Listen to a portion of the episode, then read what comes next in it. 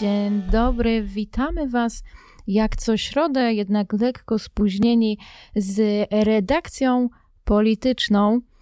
Mm, jest to już 92. redakcja polityczna i przeprowadzę ją ja, czyli Wiktoria Malinowska i Mikołaj Mazur.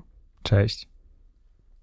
Oczywiście porozmawiamy sobie dzisiaj o polityce, jak w samej nazwie to mamy, i będziemy rozmawiać o polityce w Polsce oraz na świecie. A zaczniemy od wizyty prezydenta Andrzeja Dudy, Dudy w Mongolii.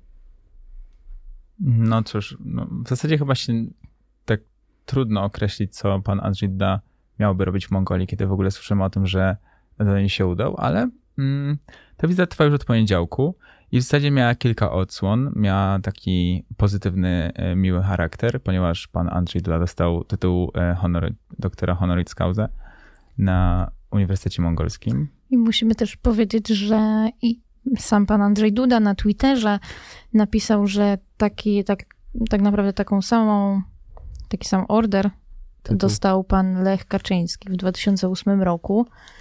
Było to ogłoszone bardzo ładnie. Mm, no i w sumie było takie miłe spotkanie z prezydentem i mówienie o tym, jak powinniśmy y, w sumie pomagać sobie nawzajem przeciwko Rosji. Pielęgnować relacje, bo w poniedziałek, od poniedziałku mamy wizytę, we wtorek mamy meeting e, z prezydentem Mongolii mm, i w sumie mamy dalszy teraz ciąg e, wydarzeń, ale w gruncie rzeczy chodziło głównie o podtrzymywanie ciepłych relacji z Mongolią i o mm, podpisywanie umów e, handlowych i na jakieś przyszłe takie zabiegi między przemysłami polskim i mongolskim. Tak, a do tego też prezydent tam wyraził nadzieję, że otwarta niedawno polska ambasada i wkrótce polski urząd konsularny sprawią, że zacieśniły, zacieśnią się te relacje między Polską a Mongolią, bo właśnie mm, kiedyś nie mieliśmy tej y, ambasady i dopiero niedawno, niedawno nasz kraj się zdecydował ją otworzyć, bo się właśnie dogadaliśmy z rządem mongolskim. Więc to jest akurat naprawdę bardzo fajna rzecz. Mm, w środę też, czyli y, dzisiaj, prezydent spotkał się z absolwentami polskich uczelni i wręczył odznaczenia państwowe y, właśnie obywatelom Mongolii, którzy przyczynili się na przykład do zacieśniania tych polsko-mongolskich relacji i też promowania Polski i samej polskiej kultury. Mamy też takie oświadczenie Andrzeja Dudy, w którym to stwierdził, że Mongolia może wnieść istotny wkład w wysiłki społeczności międzynarodowej na rzecz obrony prawa międzynarodowego oraz pomóc w doprowadzeniu rosyjskich zbrodniarzy wojennych przed wymiar sprawiedliwości. Bo jeżeli ktoś y, nie wie, gdzie leży Mongolia, to ona po prostu też graniczy z Rosją. Dlatego tutaj były poruszane y, sprawy rosyjskie. E, tak, ale musimy też zaznaczyć, że w zasadzie ten biznes chyba jest najważniejszą, mm, najważniejszym elementem tej, e, tej wizyty, ponieważ w ostatnich trzech latach podwoiła się wymiana handlowa Polski z Mongolią. No i też, jeżeli chodzi teraz o tą polityczną stronę, no to jest moim zdaniem to jest niesamowicie ważna wizyta, ponieważ Mongolia od zawsze leżała w strefie wpływów najpierw e, carskich, potem radzieckich, no i teraz wciąż w rosyjskich. I to jest, moim zdaniem jest to bardzo ciekawe w ogóle wydarzenie, że prezydent Polski leci leci specjalnie e, do Mongolii. W ogóle otwieramy tam ambasadę. No jest to nowe, jest to taka nowa odsłona relacji i jednocześnie um, tak jakiś y, polityczny zabieg wyrwania Mongolii z tego, z tej orbity e, prorosyjskiej, czy w zasadzie po prostu rosyjskiej. I pokazuje też, że Rosja na tyle osłabła, że faktycznie te państwa nie muszą się już chyba z nią liczyć. Tak jak na przykład Kazachstan się wcześniej nie musiał liczyć, teraz Mongolia e, dokonuje e, wymiany, znaczy wzmacnia wymianę handlową i biznes e, z Polską. Tak, dla nas to lepiej, a w sumie to wszystko zaczęło się od tego, jak, e, jak Polska Boże, jak Polska, przepraszam, jak Rosja jest postrzegana teraz na arenie międzynarodowej i w ogóle jak, jak się postrzega to współpracę z nią, bo jednak przez to, przez agresję na Ukrainę mm, zupełnie się odwróciły te losy i nie dość, że wcześniej jednak wszyscy w jakiś sposób się obawiali Rosji, że to taki wielki i niebezpieczny kraj, to w tym momencie troszkę odwrotnie i mam wrażenie, że jednak oprócz tego, że, yy, że dalej jest dużym krajem, który jest władany dosyć autorytarnie, to już na pewno się mniej boimy i czujemy, że na to nam by mogło pomóc. Nie wiem, czy jeszcze masz coś do dodania. Nie, w zasadzie to nie.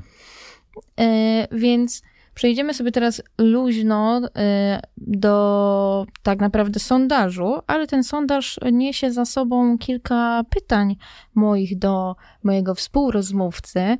A więc e, mamy e, taki sondaż związany z tym, kto powinien zostać prezesem PiS e, po wyborach. Ponieważ pewien tygodnik przeprowadził taki sondaż, aby dowiedzieć się, jak wyborcy PiSu e, w szczególności widzą przyszłość tej partii, ponieważ pan e, Jarosław Kaczyński ma już 73 lata, a tak naprawdę e, bodajże od 2003 roku jest prezesem Prawa i Sprawiedliwości. Mm, jeszcze przybliżę jego y, biografię. W latach 2006-2007 był premierem, a lata 2020-2022 y, wiceprezesem Rady Ministrów.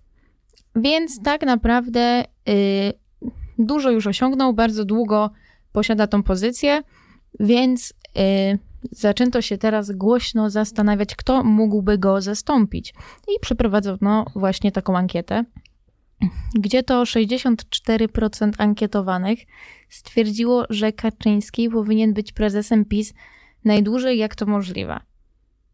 Więc nie wiem, czy tutaj chodzi o, to, aż zrezygnuje, czy raczej o to, jak już w ogóle nie będzie mógł y, rządzić w cudzysłowie pisem ze względów na przykład zdrowotnych.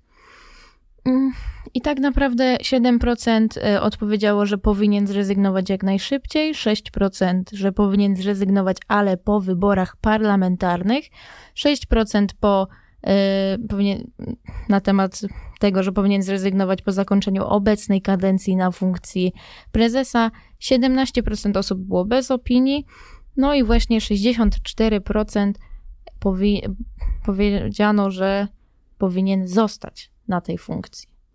I teraz zadano też to pytanie, kto powinien zastąpić pana Kaczyńskiego.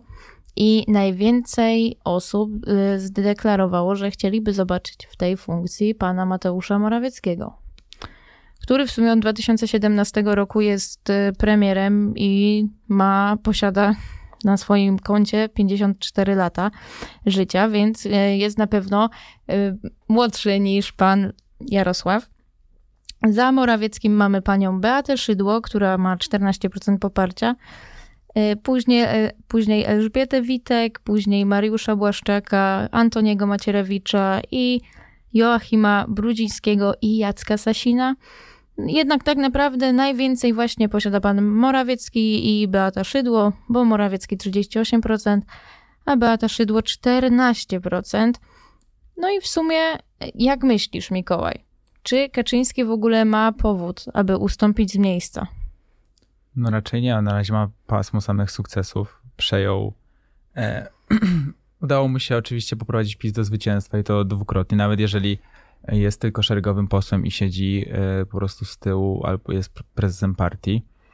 No i w zasadzie chyba każdy z nas się przyzwyczaił do jego w ogóle obecności, czy w ogóle wizerunku e, w świecie polskiej polityki, zaraz obok Donalda Tuska. No i to jest główna twarz PiSu. Dlaczego miałby PiS zmieniać taką postać? Tym bardziej, że y, cały czas y, no, jej przywództwo jest skuteczne i prowadzi dalej do kolejnych. Um, no, zwycięstw to dużo powiedziane, ale sukcesów na pewno. No w sumie też my tutaj mówimy, bo osoby, które stwierdzały, że, że pan Jarosław powinien zrezygnować z tej funkcji, najczęściej wskazywało powód wieku. Mm, a musimy spojrzeć, że prezydent Stanów Zjednoczonych ma 80 lat, a Jarosław Kaczyński ma 74, więc on naprawdę wcale y, nie, nie pokazuje, że, że powinien zrezygnować właśnie ze względu na wiek. Tak mi się wydaje. E, ale mam jeszcze jedno pytanie dotyczące tego tematu. Ale poczekaj, poczekaj jeszcze.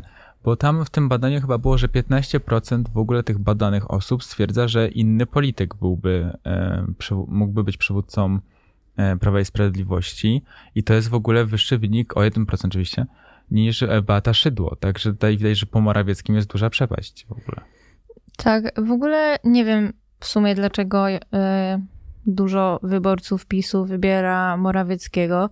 No, jest najbardziej rozpoznawalny zaraz po Kaczyńskim, tak mi się wydaje. No przecież to jest e, postać, którą kojarzymy z wystąpień e, jako prezes Rady Ministrów no i cały czas w zasadzie mamy z nim do czynienia. Nieważne, co by rząd nie robił, zawsze musi być przecież e, premier jako szef. Dlatego no, wydaje mi się, że to przez to, że jest rozpoznawalny. Dziwi mnie też to, że nie pojawia się tutaj y, postać Andrzeja Dudy, który jednak po skończeniu swojej kadencji, bo nie może się ubiegać o kolejną reelekcję na prezydenta, y, mógłby zostać tym prezesem PiSu, ale, no, ale nie kto wiem, by go poparł? Na... Kto by go poparł, skoro on i tak ma już mm, dość nieciekawą e, opinię na temat swojej osoby. Nie, chyba nie przedstawia jakiegoś żadnego autorytetu w partii, a jako prezydent teorii powinien być bezpartyjny i opuszcza szeregi partii. Mm, także no raczej, tym bardziej, że po tych ośmiu, e, po tych dwóch kadencjach prezydentury to raczej będzie chciał mieć dużo wolnego czasu. Przynajmniej no. ja bym chciał mieć, bo to jest podobno stresująca praca. Okej. Okay. I ostatnie pytanie. Myślisz, że PiS straci taką siłę i, i takie poparcie, gdy pan Jarosław zrezygnuje z funkcji prezesa? To jest bardzo ciekawe pytanie. I wydaje mi się, że są dwie drogi. Jedna to jest taka, że faktycznie Jarosław Kaczyński przygotuje partię na to, kiedy on przestanie być um, prezesem. Czy to z przyczyn naturalnych, czy po prostu z przyczyn takich, że nie będzie on po prostu w stanie już funkcjonować jako prezes partii. I w tym wypadku E, wydaje mi się, że PiS przejdzie jakąś taką łagodną metamorfozę, w sensie we, w, w strukturach i w przywództwie, ale zachowa cały czas swoją pozycję, bo jednak e, ta najtwardsza grupa wyborców się nie zmienia. Albo będziemy mieli tutaj przykład sanacji, że zostanie zawiązany jakiś triumvirat po śmierci lidera i będziemy na przykład mieli Mm, do czynienia z jakimś przejęciem e, najważniejszych struktur tak. i będziemy... Czy ty właśnie teraz e, insynuujesz, że mógłby być taki ruch Piłsudczyków, tylko nie Piłsudczyków, tylko Kaczyńczyków? Trochę tak, ale przecież e, wydaje mi się, że PiS wielokrotnie porównywał się do sanacji i nawet to widać w ich strukturach, że mają takiego starszego przywódcę. W ogóle wydaje mi się, że pan Jarosław Kaczyński e, darzy dużą, e, dużą sympatią w ogóle Piłsudskiego. No i też w sumie bardzo ciężko będzie wpasować jakąś nową osobę w ten w te ramy, gdzie prezes PiSu ma być takim ojcem narodu, ma być osobą opiekuńczą i ma właśnie być dla obywateli. I wydaje mi się, że nawet pan Mateusz Morawiecki na razie nie sprosta tym ramom i PiS w jakiś sposób będzie musiał w ogóle zmienić e, swoją narrację. Na pewno, zdecydowanie. Tym bardziej, że Morawiecki nie ma takiej, e, no bo on jest, e, zawsze był kojarzony przed wejściem do polityki jako bankowiec, a ludzie raczej z PiSu nie lubią takich chyba konkretnych elit. Dlatego wydaje mi się, że pan Morawiecki nie byłby mm, idealnym odpowiednikiem na to stanowisko i ktoś, no, wydaje mi się, że powinno się przygotowywać lidera do przejęcia władzy, prawda? I jeżeli aktualnie mamy informacje o tym, aby ktoś był przygotowany w ten sposób do przejęcia mm, pałeczki w, jako prezes, no to będziemy mogli obserwować ciekawe po prostu wydarzenia na polskiej scenie politycznej. Bo na przykład Platforma sobie słabo radziła z tym no, pan poszukiwaniem Borys, lidera. Borys Budka był bardzo średnim liderem no, Grzegorz Platformy. Schetyna później. Więc, no. więc oni ogólnie tam mieli bardzo duże problemy po odejściu Tuska i zobaczymy, czy też tak będzie z PiSem. Ale wydaje mi się, że to też jest e, związane z tym, jak pójdzie PiSowi w wyborach. A jak na razie wygląda na to, że im wcale słabo nie pójdzie. Więc raczej e, Jarosław Kaczyński nie zrezygnuje z tej funkcji, no bo po co, tak naprawdę. Hmm. Ja od siebie mogę tylko dodać, że w sumie cieszy mnie to, że po Morawieckim i po tym właśnie innym polityku Mm, mamy dwie kobiety, panią Beatę Szydło i Elżbietę Witek. Mm, no, pani Szydło już była premierką w 2015 roku do 2017, a teraz jest posłanką do Parlamentu Europejskiego. I w sumie jakoś bardzo nie, nie śledzę jej poczynań, ale skoro nie znam żadnych afer z nią związanych, to znaczy, że jej idzie w porządku. Jest jedna afera z czasów, kiedy jeszcze była panią premier. Jaką? Z jej samochodem. No tak, ale no to jest ta afera właśnie wcześniejsza, a teraz jak już jest y, troszkę bardziej w cieniu, to chyba nie ma już żadnych takich poważnych... No to nie jest tak, że e, wysyła się takich posłów, e, czy osoby, które są średnio już potrzebne do Parlamentu Europejskiego, żeby właśnie wyciszyć ich obecność, albo specjalnie się tam wysyła, żeby No ale z drugiej strony, gdyby, gdyby ludzie rzeczywiście zapomnieli o pani Beacie, to nie miałaby 14%. Więc pomimo tego, że jest y, w Parlamencie Europejskim, to ludzie jakoś o niej pamiętają.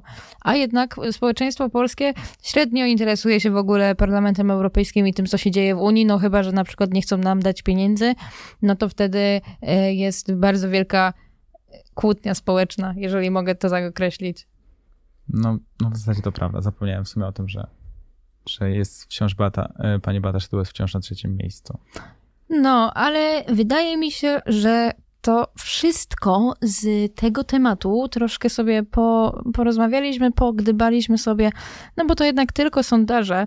Tak naprawdę nie wiem, co nasi słuchacze o tym myślą, ale mam nadzieję, że coś podobnego, a wszystko okaże się w przyszłości i pewnie będziemy Was informować, co i jak.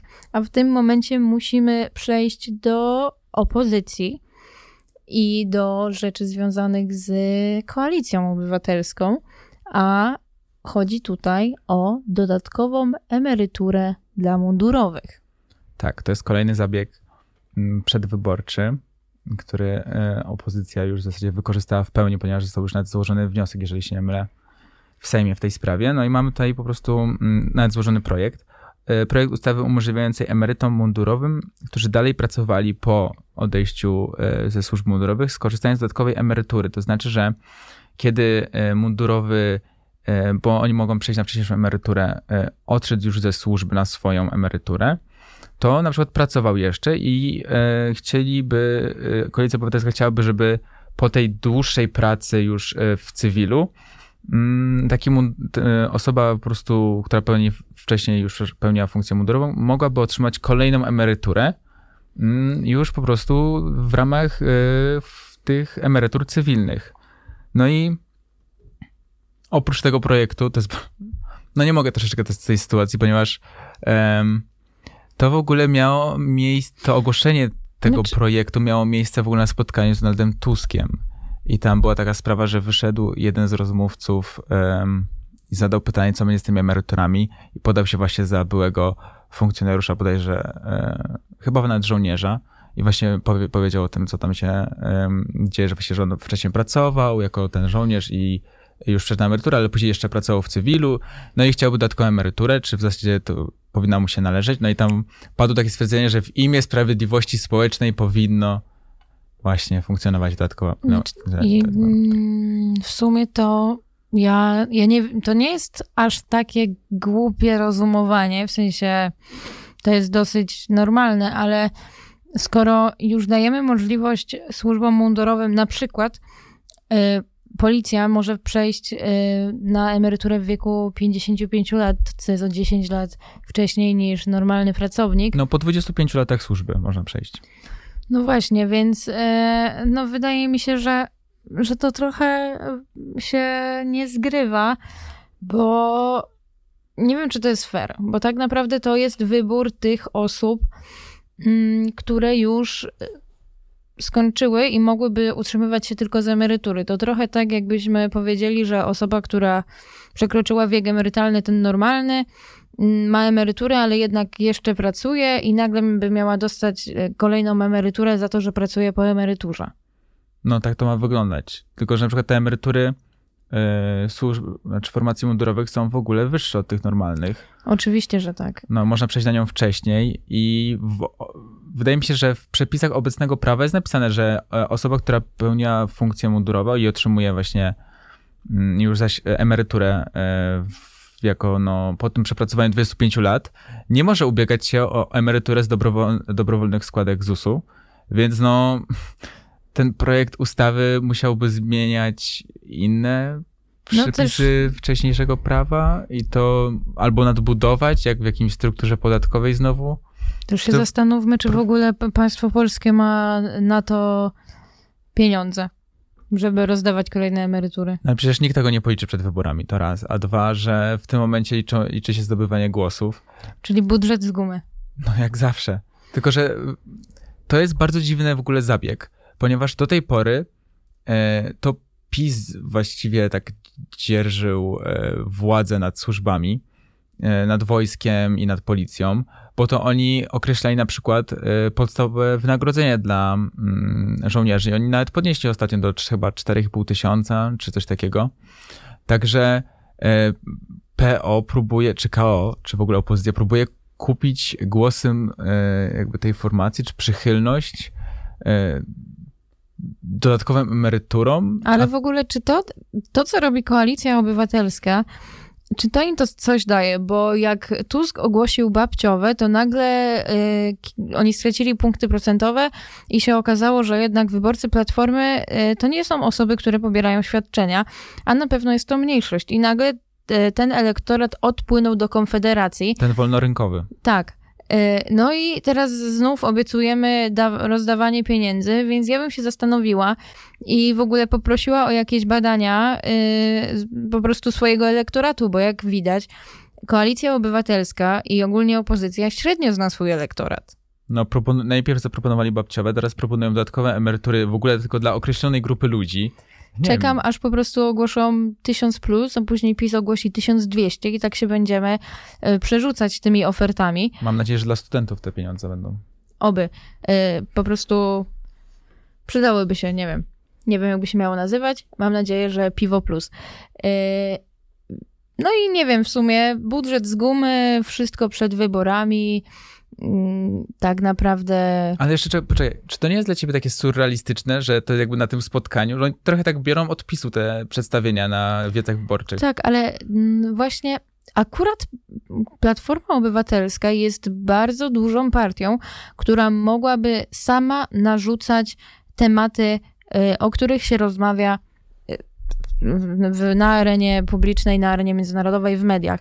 A ona zupełnie tego nie robi i y, chwyta wszystko y, to, co PiS im narzuca i to, co powie, y, się wokół tego kręci. I tak samo chciałabym przypomnieć Tobie i, i naszym słuchaczom, że tak samo było dokładnie podczas wyborów prezydenckich, gdzie wtedy mm, zaczął się ten problem z osobami, problem, a raczej propaganda przeciwko osobom LGBTQ, gdzie, tu, gdzie to PiS zaczął o tym mówić. No i e, wtedy Platforma też, oczywiście, i wtedy e, Rafał Trzaskowski mówili, jakie to jest złe.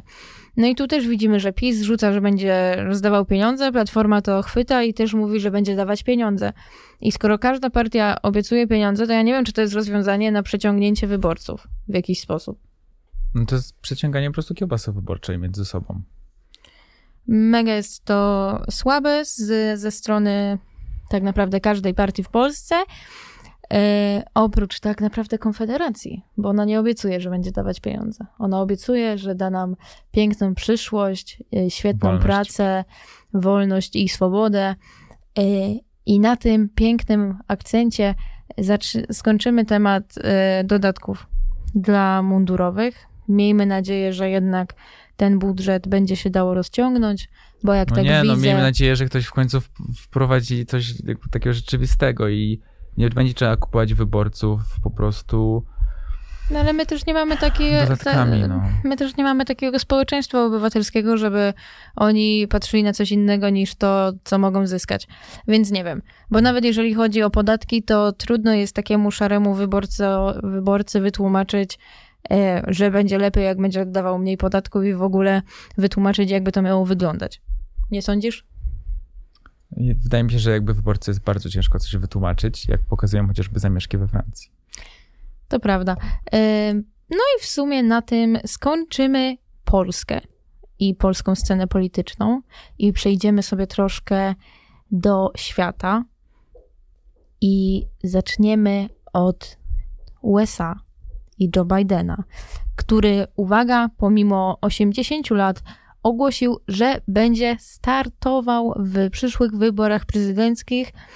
Ogłosił to oczywiście na Twitterze mm, i wrzucił swój pierwszy spot wyborczy, który jest pod hasłem Let's finish the job. Wydaje mi się, że to jest bardzo amerykańskie sformułowanie i chyba już pojawiało się wielokrotnie w kampaniach wyborczych. I ja sobie tak pomyślałam, że skoro już e, pan e, Biden ogłosił swoją, właśnie swój, swój przyszły start, to ja chciałam troszkę podsumować jego rządy. Ale tylko troszkę, bo wiadomo, że nie będziemy wszystkiego opisywać. Więc przede wszystkim mamy e, skuteczną walkę, walkę z pandemią, bo jak rządził jeszcze Trump, to tam w USA działy się straszne rzeczy, jeżeli chodzi o ten ilość na przykład zakażonych i ilość e, umierających na COVID. Chociaż nie wiem, czy to ze względu na Joe Bidena, czy ze względu na szczepionki, bo to też. Ale trudno. też na społeczeństwo amerykańskie i to, jak w ogóle władza podeszła do tego, i tam pojawił się w pewnym momencie taki trend mówienia o tym, że to jest tylko grypa, prawda? Tak, to prawda. E, no ale powiedzmy, że raczej sobie w jakiś sposób poradzili z tym.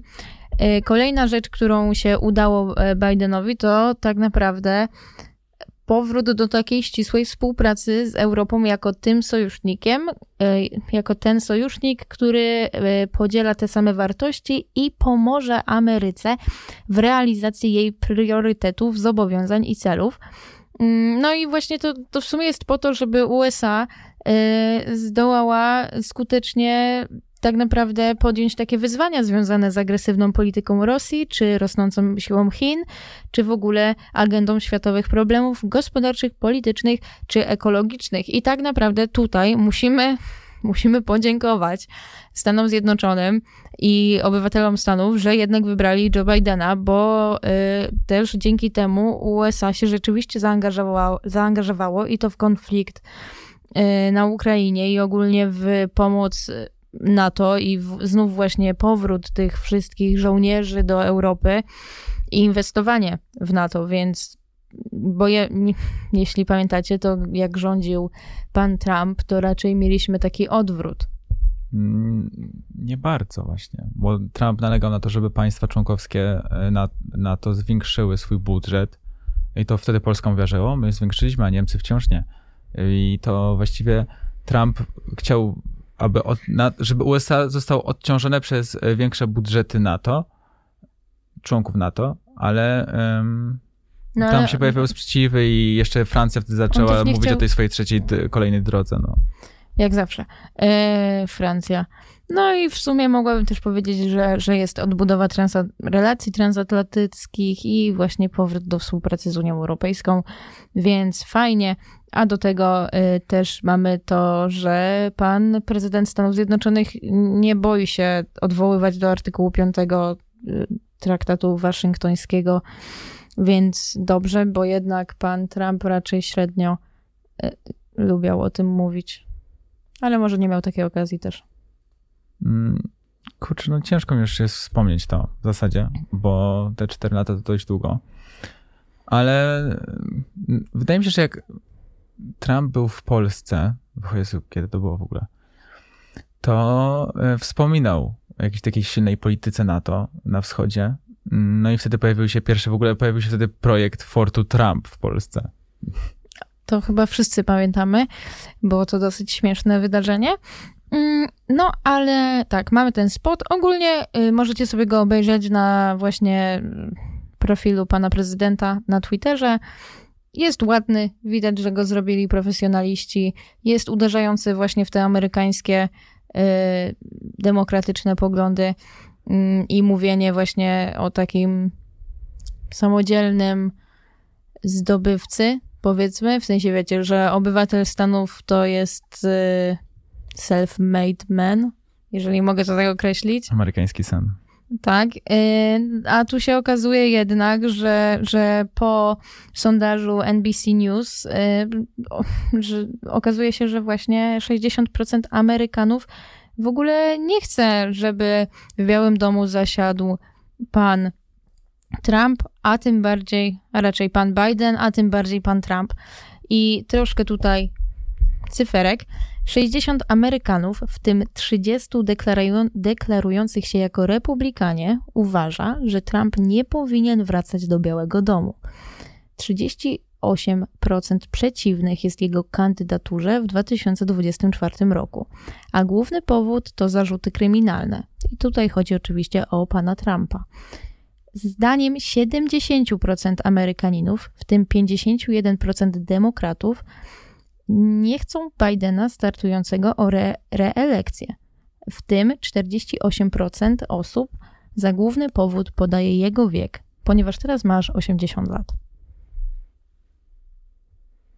Nie Ciężko nam się chyba nie zgodzić z tym, no bo obaj kandydaci, jeżeli to faktycznie byłby Trump ze strony republikanów i faktycznie, znaczy no teraz już wiemy, że będzie Biden, przynajmniej on e, twierdzi, że będzie, że jest gotowy na reelekcję, no to mamy ale właśnie ja mam taki trochę problem, że czemu nie dadzą tej pani wice Kamali Harris? Ona jest y, dobrą, wydaje mi się, że jest dobrym członkiem. No ale mamy, Biden jest związany z jeszcze w ogóle z erą zimnej wojny i teraz w tym okresie, kiedy mamy lekki powrót do podobnych zachowań z zimnej wojny, wojnę zastępczą na Ukrainie między USA a Rosją, no i NATO w ogóle, Mm, no i w tym w całym kontekście jest jeszcze Ukraina, która walczy o przetrwanie. Mamy Chiny, które na drugim końcu świata próbują mm, podważyć ład światowy. No to Biden tak ze strony Amerykanów mógłby się jawić jako bardziej doświadczony i gotowy na e, zmiany polityczne e, przywódca. No ale z drugiej strony, no faktycznie już chyba wszyscy się śmiali. Nie ma chyba jednej osoby, która nie widziałaby mema z tym, że Biden jest e, za stary na prezydenturę i nie ma chyba jednej osoby, która by nie wiedziała o tym, że Trump aktualnie będzie miał e, sprawy w sądzie, przynajmniej jedną. I nawet ostatnio została zebrana ława przysięgłych już do jego procesu. No, także mm, nie dziwię się Amerykanom, że nie chcą ani jednego, ani drugiego, bo to jest trochę.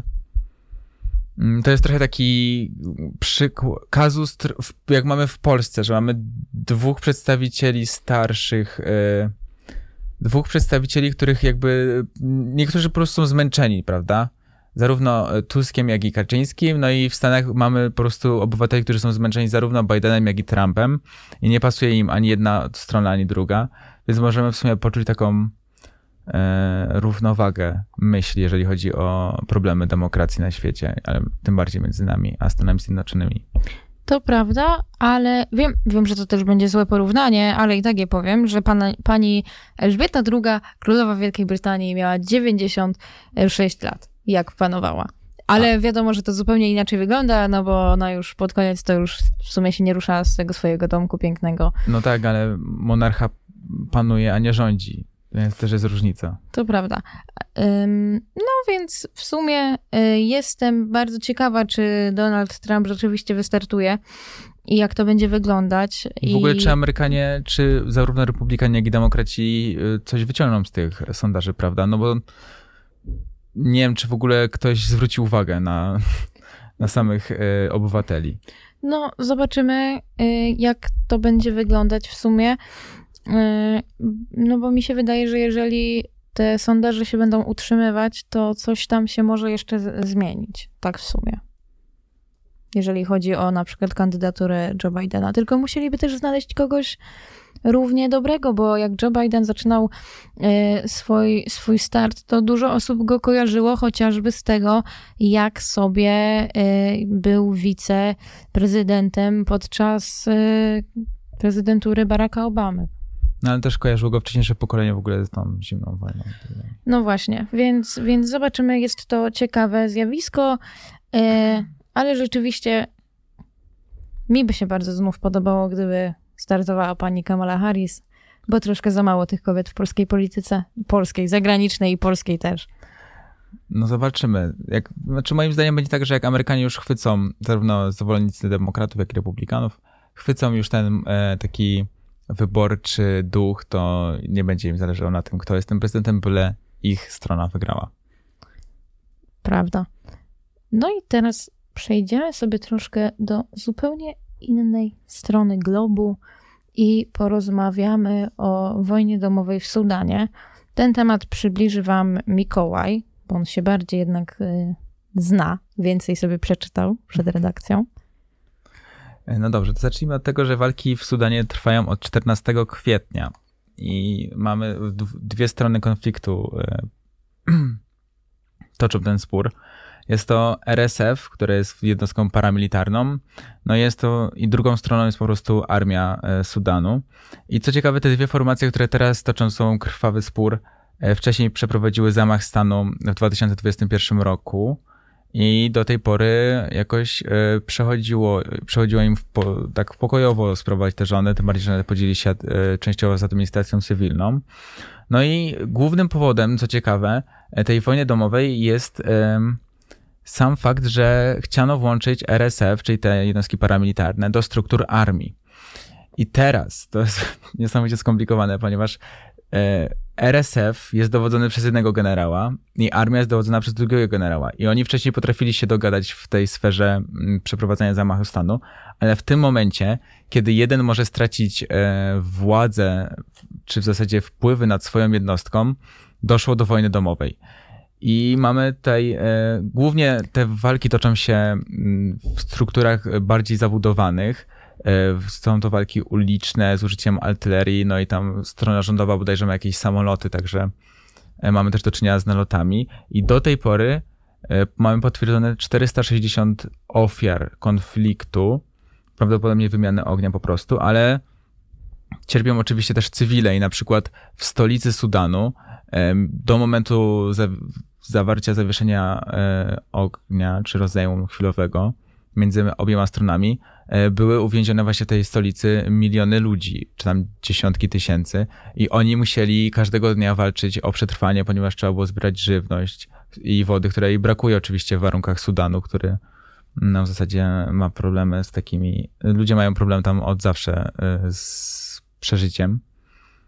No i co ciekawe, te w ogóle walki nie mają podłoża ideowego. To znaczy, że RSF nie reprezentuje ani jakiejś rewolucyjnej e, idei, ani armia też nie próbuje w jakiś tam faszystowski sposób e, zyskać na władzy, tylko chodzi głównie o biznes i o. O pieniądze. Mm, o pieniądze, no. Ponieważ e, nawet pomimo tego, że ten Sudan się demokratyzował po 2019 po roku. zamachu. No raz, że po 2019 roku, po tym pierwszym zamachu stanu, i czy właściwie rewolucji. No i teraz po tym 2021 roku to y, żołnierze, znaczy wojskowi trzymali pieczę nad y, głównymi zasobami Sudanu i nad przemysłem. No i władze cywilne chciały przeprowadzić reformy, y, zlikwidować właśnie tą jednostkę paramilitarną, włączyć ją do armii. No i się zaczęło, bo przecież jak ktoś traci wpływy nad drugą najważniejszą formacją paramilitarną, no to straci też wpływy prawdopodobnie w tych biznesach wszystkich, przemyśle. No i się zaczęło, że jedna strona nie chce stracić, druga chciałaby zyskać na stracie poprzedniej. No i mamy do czynienia właśnie z wojną domową w Sudanie. Ale jeszcze e, to jest dodatkowe ryzyko, ponieważ e, jedna ze stron konfliktu w stolicy zajęła e, laboratorium w którym, biologiczne, w którym przetrzymywano patogeny odry i cholery i już ONZ informował o tym, że może być problem z jakimś skażeniem biologicznym, ponieważ e, w sferze walki laboratorium są bardzo, e, laboratoria są bardzo kruche i mogą zostać uszkodzone, no i te wirusy mogą się, te choroby mogą się wydostać i rozprzestrzenić. Jesteś w lekkim szoku, widzę. Tak, jestem w lekkim szoku. Nawet nie lekkim. Więc żeby się nie dobijać, to po prostu zakończę ten temat, chyba no, że jeszcze Ja mam tylko jedno pytanie. Kto umieszcza laboratorium patogenów odry i cholery w Sudanie? No Może to były jakieś lokalne, nie wiem, uniwersyteckie czy coś w tym rodzaju. No ale z drugiej strony to ile by tam było, to raczej nie byłoby aż tak dużo, żebyśmy się musieli tym martwić, że to gdzieś wypłynie. Szczerze nie mam pojęcia, ale mam nadzieję, że to się bardzo szybko skończy, chociaż to już trwa od 14 kwietnia, bo jednak zawsze w takich sytuacjach cierpią e, cywile. No i też mamy do czynienia po prostu z tym, że Afryka cały czas jest niestabilnym kontynentem. Nawet jeżeli chwilowo mieliśmy demokratyzację, to zawsze no, coś pójdzie w inną stronę. Jeśli kiedyś rozdzieliliśmy Afrykę od linijki, to teraz to się prawda. nie dziwię, że, że mamy jakieś problemy wieczne w Afryce. Mm, ale nie będę wybiegać w rozmowę o Afryce, bo jest to temat dosyć mi bliski, ale rzadko o tym możemy mówić. E, bliski memu sercu, nawet mogłabym powiedzieć. E, no ale po prostu współczuję ludziom, którzy tam mieszkają. Bo z jednej rewolucji do drugiej. No niestety. E, I tak na ostatni temat, albo przedostatni, jeśli zostanie nam czasu, mamy bardzo króciutki news na temat morderstwa w Iranie. Znaczy zamachu bardziej, bo morderstwo to jest takie chyba bardziej w sferze cywilnej, ale zamach bardziej takiej w sferze politycznej. E, I co ciekawe, e, Iran wciąż jest e, państwem, które jest niestabilne wewnętrznie. To znaczy tam nie ma wojny domowej ani żadnego konfliktu, ale wciąż mamy mm, pokłosie protestów, cały czas mamy tam do czynienia z protestami, bo czasami przebijają się jakieś informacje o wciąż trwającym sprzeciwie społecznym.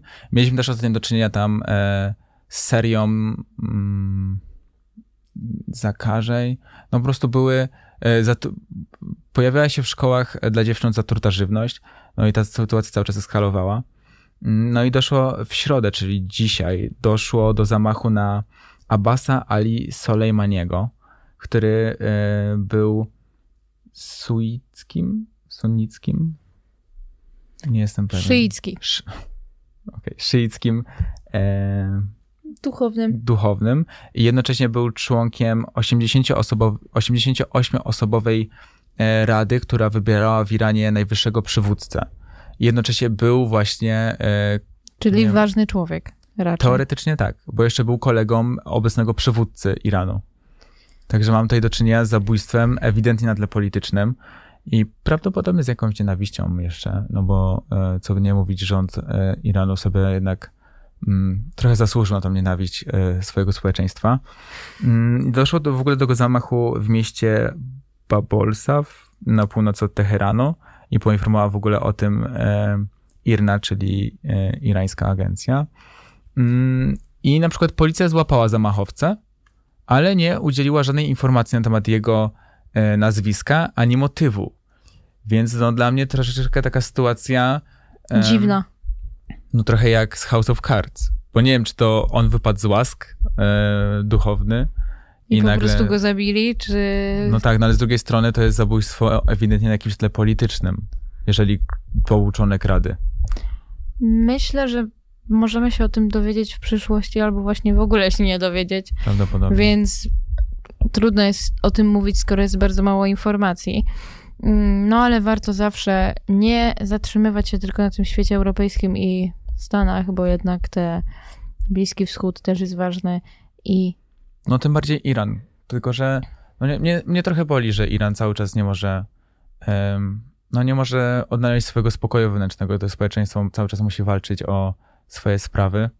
Mm, tym bardziej, no, że kobiety ostatnio, znaczy cały czas mają w zasadzie e, trudne życie w Iranie. No i nawet te zakażenia w szkołach dla dzieci to coś szokującego. I teraz zobaczymy, czy, czy to jest jakaś wola sprzeciwu, ten zamach. I dlatego nie podaj na przykład nazwiska, żeby nie zrobić z niego bohatera, z tego zamachowcy. Czy może to są jakieś rozgrywki już po prostu na szczeblach władzy, bo ktoś przestał być kolegą kogoś. No i takim niezbyt optymistycznym akcentem mm, tak naprawdę kończymy ten temat i zostały nam 4 minuty do naszego końca czasu antenowego. E, więc ja tak pokrótce i bardzo szybko opowiem o tym, że papież Franciszek spotka się z panem premierem Ukrainy I będzie to pierwsze takie spotkanie od początku agresji Rosji na Ukrainę. E, no, trochę długo mu zajęło, bo ta agresja się zaczęła 14 miesięcy temu. I e, spotkanie, do spotkania dojdzie w przeddzień podróży papieża do, na Węgry, które są graniczą z Ukrainą. I 26 kwietnia, czyli dzisiaj, w siedzibie Ministerstwa Sił Zbrojnych Włoch w Rzymie odbędzie się dwustronna konferencja na temat odbudowy Ukrainy.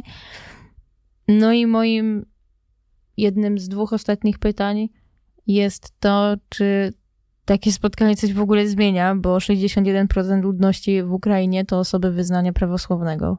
Więc czy spotkanie z papieżem w ogóle ma jakiś sens? No z perspektywy prestiżu międzynarodowego na pewno. No ale to pokazuje tylko, że papież Franciszek mocno się spóźnia w swoich reakcjach i nawet, nawet nie pojechał na Ukrainę, tylko pojechał faktycznie tylko na Węgry. Więc zobaczymy, jak też będzie przebiegała ta wizyta. No nie wiem, no moim zdaniem trochę za późno. No właśnie i też y, takie pytanie ostatnie, bo jest ono związane z tym, że w historii jednak papieże mieli jakiś tam wpływ na arenę międzynarodową i myślisz, że dalej w jakiś sposób papież ma y, wpływ na kształtowanie się polityki międzynarodowej, szczególnie jeśli chodzi o państwa, które są chrześcijańskie? Mm, Nie wydaje mi się. Okay. To chyba te czasy już przeminęły. To chyba dobrze. Znaczy, no. To chyba jest jakiś po prostu um, znak naszych czasów, że ta religia przestaje być tak e, znacząca, przynajmniej w Europie, oczywiście. To prawda. Y, No i to chyba ostatnie. Nie wiem, czy chcesz jeszcze o czymś opowiedzieć, bo wiem, że Możemy tylko wspomnieć taki bardziej rozweselający wątek, że w Hiszpanii sąd e, w Murycji, na południowo-wschodzie Hiszpanii, nakazał przywrócenie do pracy elektryka zwolnionego z powodu regularnego picia alkoholu podczas wykonywania obowiązków, obowiązków zawodowych. I otóż mężczyzna wypijał dziennie 3 litry alkoholu, głównie piwa, w czasie swojej pracy i niejednokr- niejednokrotnie jeździł do swoich klientów, wykonywał swoją pracę, no i wracał e, do firmy. I co ciekawe, sąd stwierdził, że to nie jest, e, że to, że pił alkohol w pracy, nie jest żadnym wskazi- nie wskazuje na to, że można było go zwolnić i nakazał przywrócenie go do pracy, a jeżeli firma nie chciałaby tego zrobić, będzie musiała wypłacić odszkodowanie w wysokości bodajże 47 tysięcy euro. I teraz myślisz sobie, to, to chyba wszystko. Otóż pana, e, pana, który spożywał alkohol w pracy, bronili jego właśnie jego koledzy z pracy mówili, że jest bardzo dobrym pracownikiem i chyba bodajże niektórzy klienci też go bronili ponieważ ewidentnie wykonywał swoją pracę wzorowo i tylko to picie alkoholu było problemem, co podobno też jakby nie przeszkadzało mu w pracy. To znaczy, że to Że jest alkoholikiem. E, No i w sumie e, tak właśnie zakończymy naszą redakcję polityczną.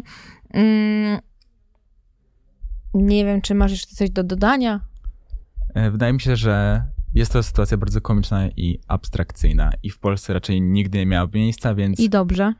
Hiszpania to naprawdę ciekawe miejsce. Dziękujemy Wam bardzo w takim razie za słuchanie.